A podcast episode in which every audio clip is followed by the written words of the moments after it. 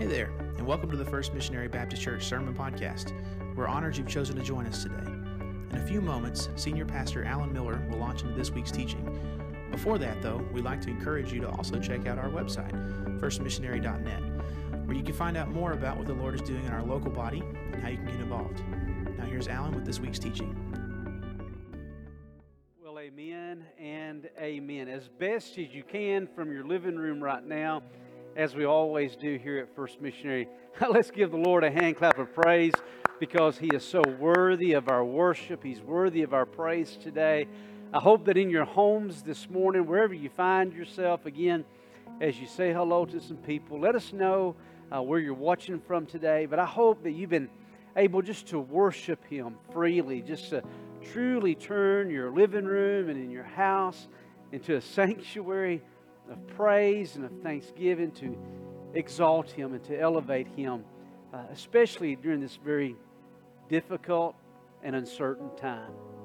Well, we've said it, and we've said it, and we've said it, and we're going to keep saying it. During difficult and uncertain times, people need at least two things. Now, we know that there's physical needs and financial needs and and my goodness, right now, people are needing some, some mental encouragement. We're, we're watching the news, we're seeing what's happening in a lot of people's lives. It's not real positive with a lot of people right now. They meet, need a lot of mental support.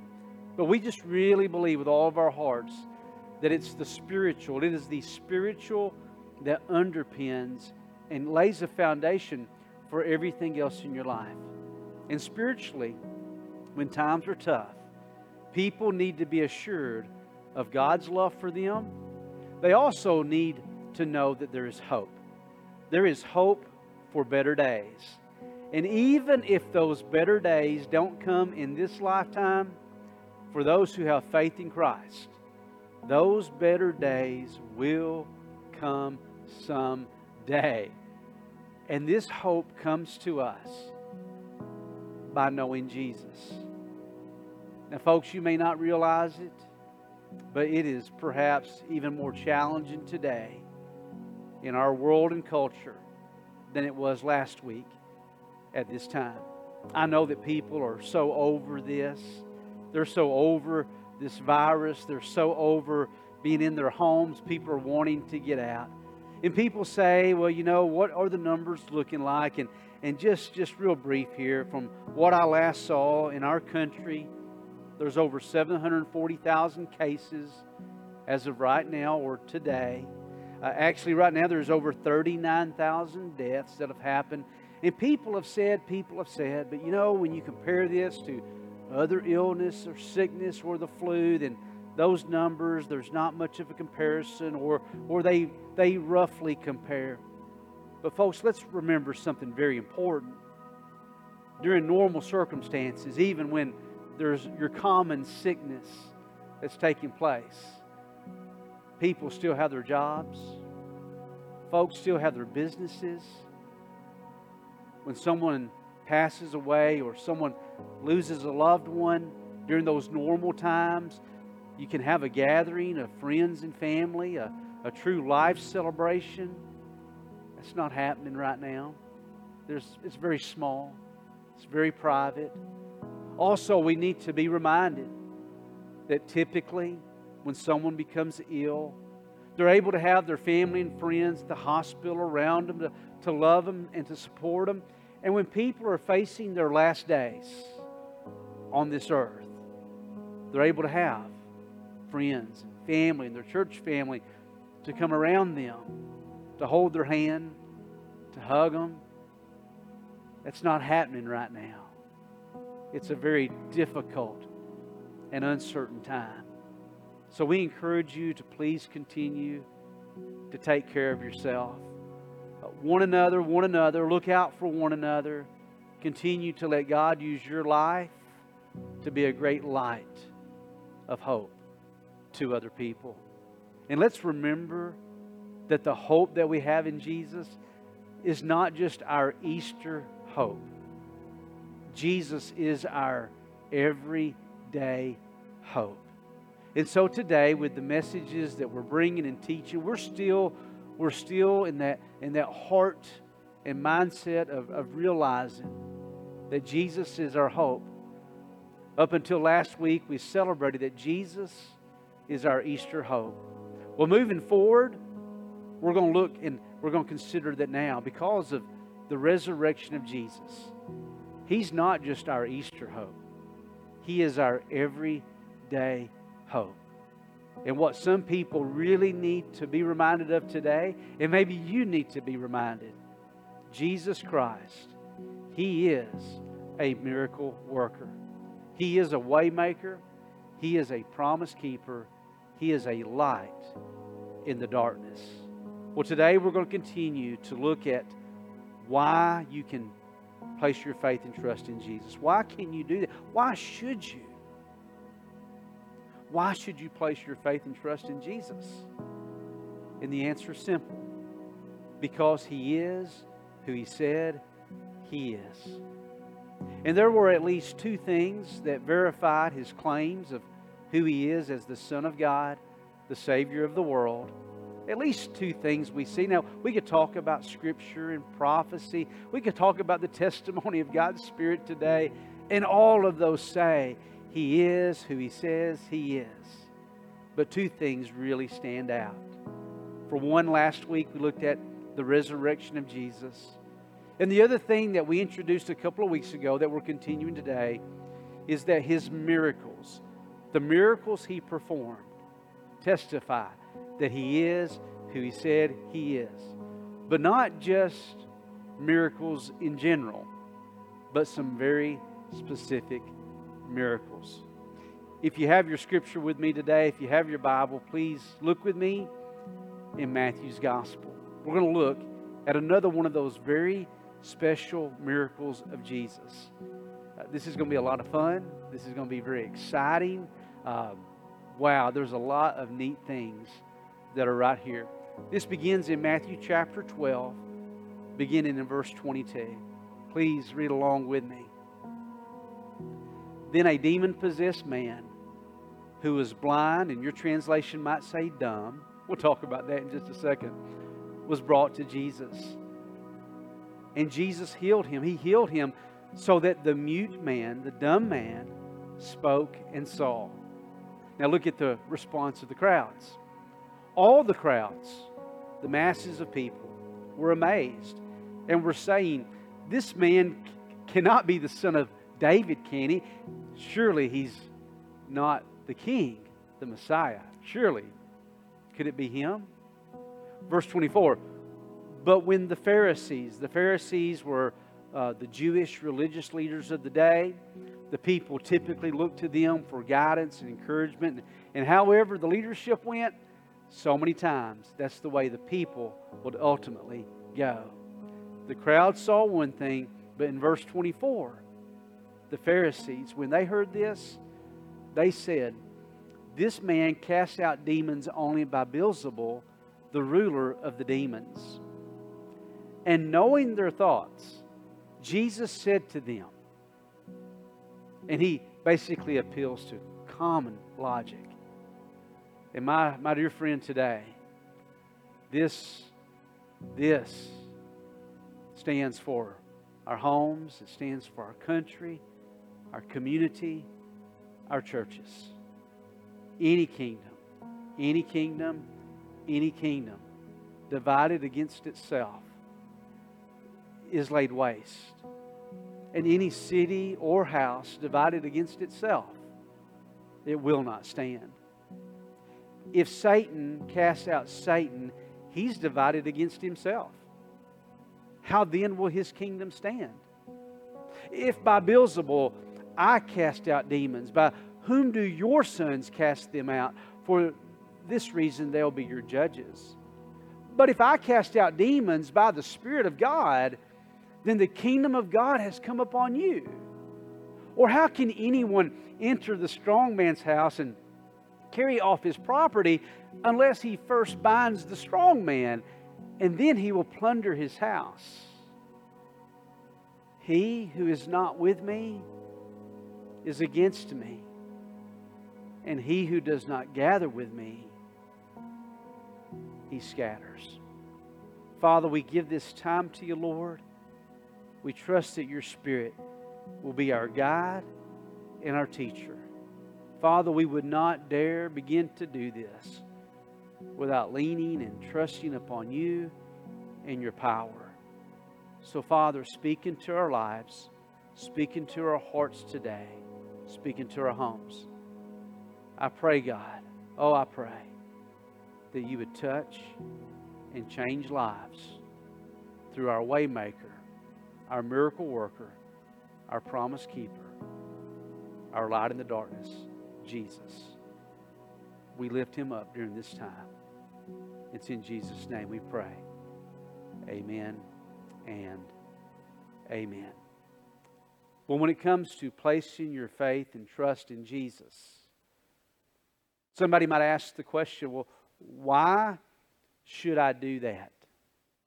And I really believe that the simple answer is this because Jesus is who he said he is.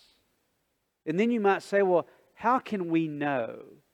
Is there anything that verifies that he is who he said he is? Well, last week perhaps is the greatest reason, the greatest demonstration as to why you should place your faith and trust in Jesus. His resurrection. His resurrection changed everything. It changed so many lives. The, the, the, the followers of Christ who were doubtful and troubled during that week that we call Passion Week, once Jesus was raised from the dead, from that point on, their lives completely changed. They were courageous, they were brave. Uh, many of them died a martyr's death. Now, you tell me, would anyone in their right mind, and there were many of them after the resurrection of Jesus, would anyone die for a lie?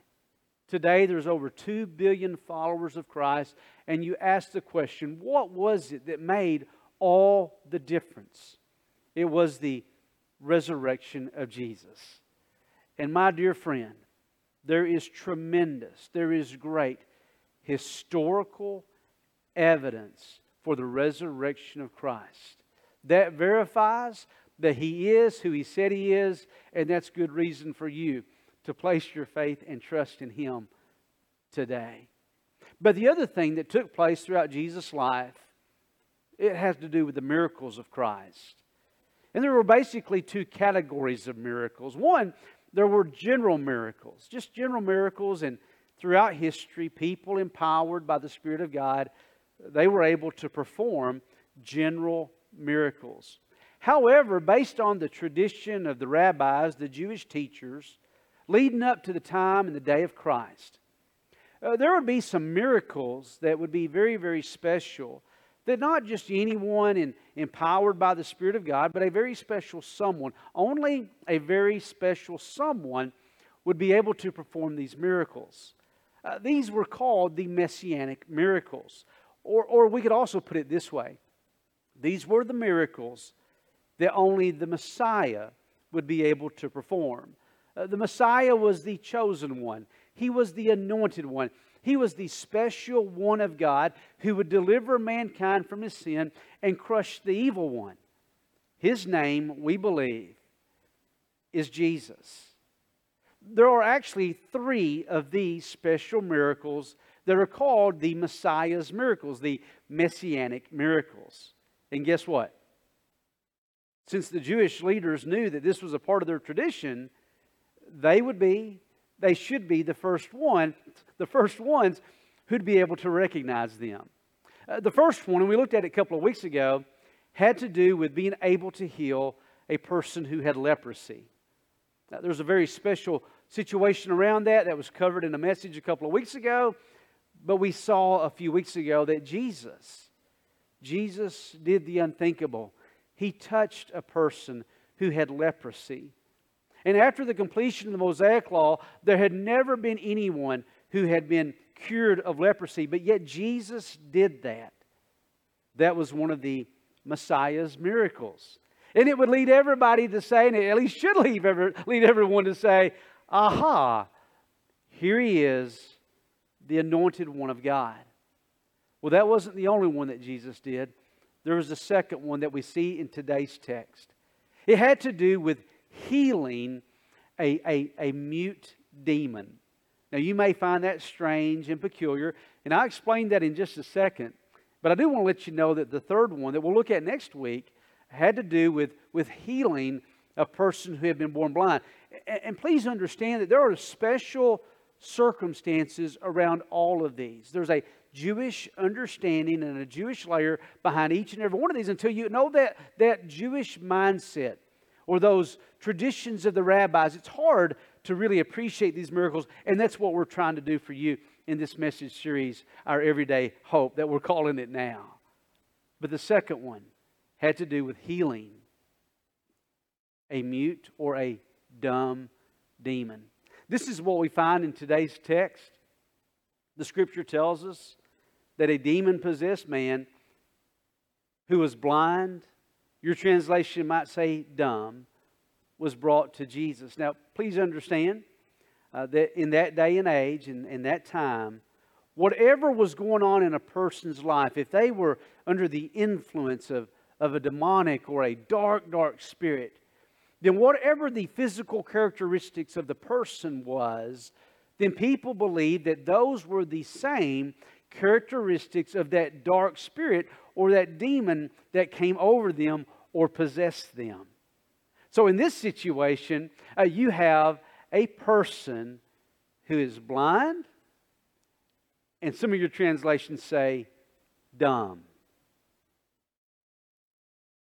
Therefore, they concluded this must be a blind or a dumb demon. Now, this isn't dumb in the sense of like he was not very intelligent. Like maybe this particular demon, you know, he, he flunked out of Satan Junior High.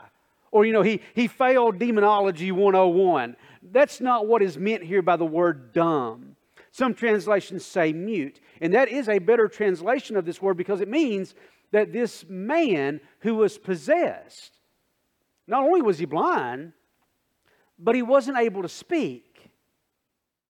He wasn't able to speak. Therefore, they believed that this demon wasn't able to speak. Now, why was this so special? It was so special because there was a way that people with the Spirit of God could cast out or exorcise mute or dumb demons.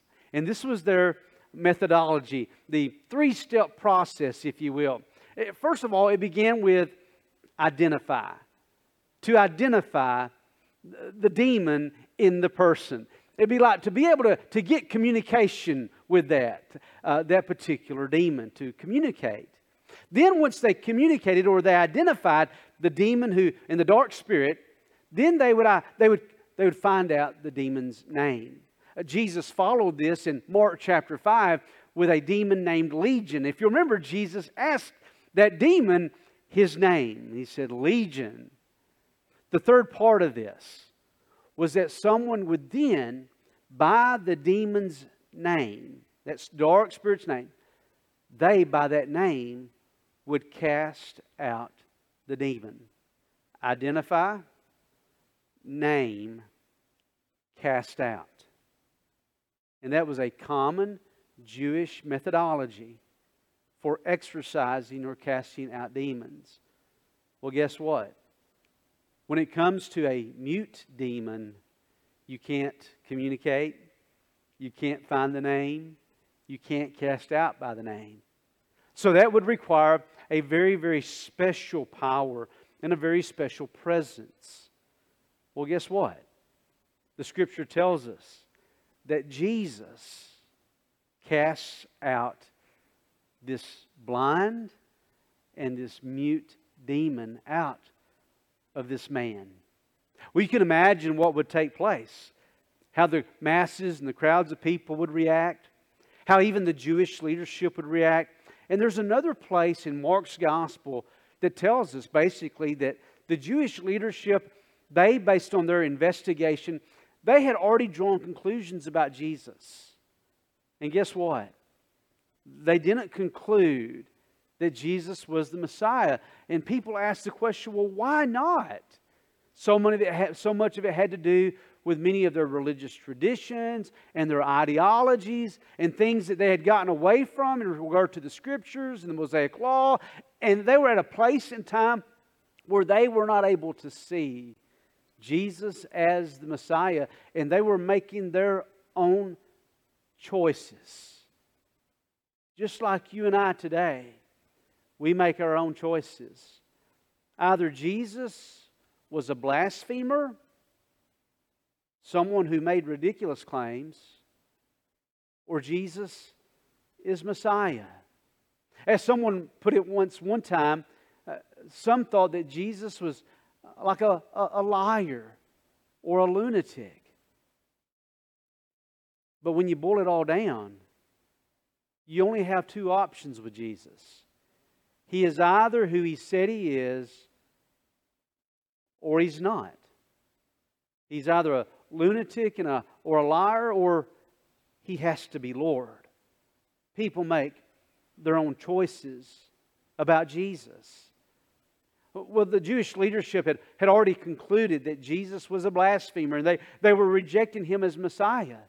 However, the crowds, the, the scripture tells us that the crowds, they were amazed about what Jesus had done. They knew that only a special, special, listen to me, only a special power and only a special presence can come over any spirit of darkness especially a spirit of darkness like this one. Scripture tells us, Matthew records, that the crowds, the crowds were amazed by this. They were amazed and they were saying, This, this man, he cannot be the son of God. I'm sorry, the son of David, can he? Uh, this man cannot be the son of David, can he? And if he's the son of David, then he would be the king, the promised king, the promised one who is to come. And if he is the king who has been promised, and the king is here, then you know what that means? It means that God's kingdom is here. And the crowds and the masses of people, they were amazed. It shows that they were being persuaded and they were drawing their own conclusions. But the Pharisees, the religious Jewish leaders of the day, they had already made up their mind. And, and when they heard this, they said, No, no, no, no, no, no. This, this is not a man who's empowered by God. They said, This man casts out demons only by Beelzebul, the ruler of the demons. And you're asking who in the world is Beelzebul? Well, first of all, he's identified here as the ruler of the demons. So he would be like the chief of the demons, the chief dark force of all dark forces. Now, I, am an, I'm a, a, a word nerd at times, and, and I like to study etymology, and I, I like to figure out where words come from. It just happens to be that this term Beelzebul is from two Hebrew words Baal, which means Lord, or God as in a lowercase, lowercase God. And then notice this and listen to this Zabul. Zabul. Which means, literally, in the Hebrew, Lord of the flies. Lord of the flies, based on an old pagan, ancient, false God. And they believed that the Lord of the flies could come over and cast out and rule over flies. So, over a period of time, Beelzebul became known as the Lord of filth, the Lord of dung, and the Lord of, of nastiness, the Lord of crap. This is Beelzebul. And throughout Jewish tradition and history, he would become the ruler of the demons. So here's the deal. In their hearts and minds, they, they could not and they would not conclude that Jesus did what he did by the power of God. Even though he defied methodology of casting out demons. He defied the common way it happened. It was an extraordinary power. But here's what they conclude they conclude no, no, no, no, no, no, no. Here's what Jesus did. It wasn't by the Spirit of God that he did these things. But look in the text. It says that he did this by the Spirit of Beelzebul. This man cast out demons only by Beelzebul, the ruler of the demons. Jesus, knowing their thoughts, he said to them, and this would be almost like us saying, okay, well, let's really think about this. Let's really think about what's being said here. If, if the ruler of the demons is casting out his own demons, then you tell me, what sense does that make? Jesus, knowing their thoughts, he said to them, Any kingdom divided against itself is laid waste. You and I both know that, that any kingdom that wants to stand, any nation, country, it has to be united. United we stand, divided we what? Divided we fall. Jesus takes it further. He says, in any city, any city that's divided against itself, it will not be able to stand. And then he brings it home even more closely. Any house divided against itself, it will not stand. This is a guiding principle of all of life. This is common logic, it's common understanding. If there is division in your home, in your relationships, in your lives, if there's division, it's going to be really hard to stand. Not just in your homes, but in any city, any nation, any kingdom cannot stand. So then Jesus does this. He takes it to the next part. In verse 26, he says, So, if Satan casts out Satan, he is what? He's divided against himself. Now you tell me, how then will his kingdom stand? And the answer is clearly it would not be able to stand. So, what Jesus is doing is he's taking their argument and in his wisdom that comes from God, he turns this back to them. And then as he begins to close out this teaching, notice what happens next. He says, if Satan casts out Satan, he is divided. How in the world can his kingdom stand? In verse 27, if Beelzebul, the Lord of the flies, cast out demons, by whom do your sons cast them out? By whom do your sons cast them out? Uh, so if Beelzebul cast out demons and you're casting out demons, then you tell me by what power are you doing it? It's almost like Jesus is saying, you're doing the same thing. And none of you would ever admit to that. For this reason, they'll be your judges. But, and listen to what he says as he closes out this teaching, but, but, but, but, if I cast out demons by the Spirit of God, if I am who I say I am, then you need to be aware of something really, really, really, really important. If I cast out demons by the Spirit of God, if I am who I say I am, then the kingdom of God has come upon you. And my dear friend, I want you to think about this. What did Jesus do? He spent his life dispelling darkness. When there was a sickness, he overcame it. When there was a tragedy, he triumphed over it. He lived his days in his life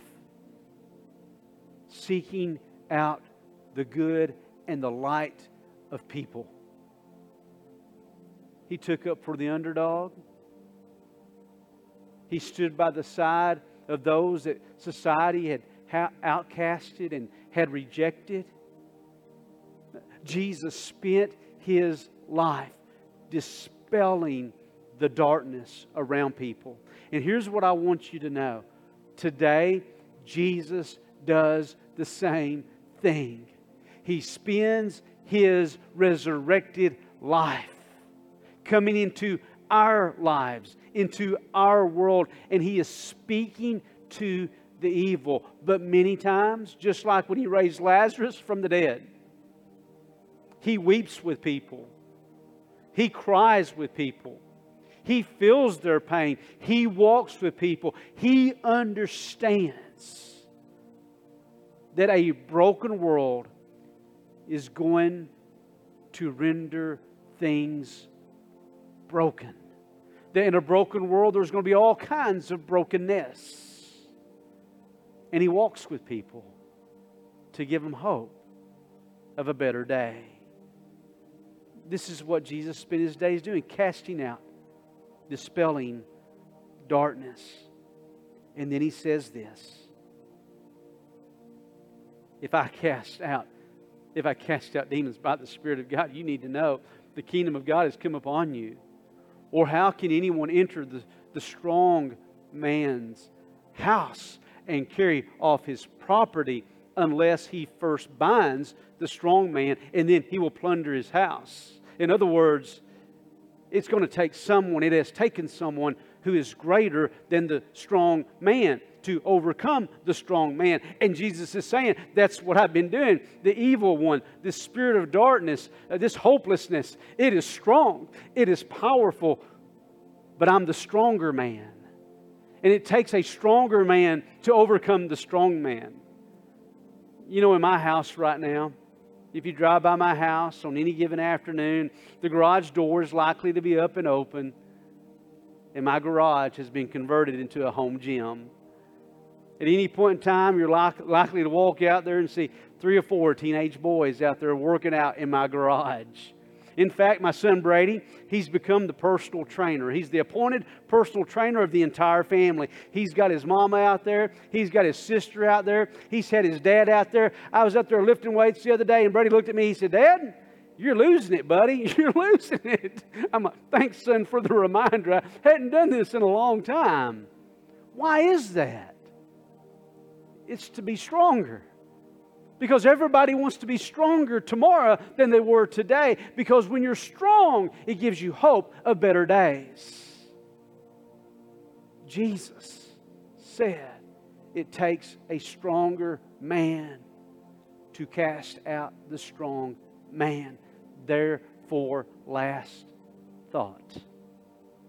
Jesus said, He who is not with me. He is against me. And he who does not gather with me, he scatters. So, a very simple question as we leave you today is this Are you with him or not? He's a waymaker. He's a miracle worker. He's a promise keeper. He's a light in the darkness. And you can, you can, you can throw those up in, in all different kinds of arrangements. He's a light in the darkness, and then he's a promise keeper, and then he's a waymaker. No, he's a miracle worker first. No, he's a, he's a, he's a light in the darkness first. No, he's a miracle worker. No, no, no, no, no, no. He's a waymaker. No, he's all of these things. And to be with him is to be with the one who gathers hope. And the picture here of gathering hope is that you take all of who He is into your life, and with Him, you gather hope. To gather hope means that you strengthen it. It's like piling weights on the weight bench. You're strengthening.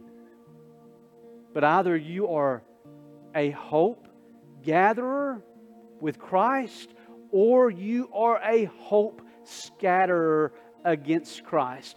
To scatter means to weaken. It means to weaken. It means to, to make thin and to dissipate. Jesus was just turning this back around after he had performed the second messianic miracle. And he was saying, I am who I say I am. The kingdom of God has come. Yes, I am the king. Now make your choice. Make your choice. Do you want your house healed? Do you want broken relationships mended? Do you want to see people have hope in their last days? Do, you want to see people when, when they feel like their business is failing, they're going to lose everything? Instead of them having suicidal thoughts and ideologies, do you want them to have hope in their lives? Then let God use your life as a hope gatherer with Christ. Do not let thoughts of negativity, thoughts of despair fill your hearts and fill your minds. Do not, do not loosen your grip on Christ. And if you've never laid hold of Him, lay hold, lay hold of Him now in your life. He is who He said He is. You can place your faith and trust in Him. And now, if you know Him, hold Him even tighter. Be a hope gatherer. Don't be a hope scatterer. In Jesus' name. Our prayer counselors are standing by right now. If you need somebody to pray with you, to lift you up, you got a burden on your heart you want to share, we're inviting you to do that even now. Cody's to He's to lead us in a time of response. Bow your heads with us, please, and just respond to the Lord in your life today. And if you're making any decision for Him, if there's anything in your life, your heart, you want to throw out, put out there right now, let us know what it is. Let us be a part of this journey of, of discovering Christ with you. And then Cody's going to pray us out. God bless you for being here with us today. He is a waymaker. He is a promise keeper. He is your light in your darkness. In Jesus' name, amen. Amen. Cody, lead us out. Thanks for joining us on the First Missionary Baptist Church Sermon Podcast. That's it for this week's teaching, but you can always find more on our website, firstmissionary.net. We'd also like to encourage you to like us on Facebook, follow us on Instagram and Twitter, and subscribe to our YouTube channel. If you benefited from this week's lesson, be sure to share it with your friends and family, then leave a rating and review on your favorite podcast app. Thanks again for listening, and God bless.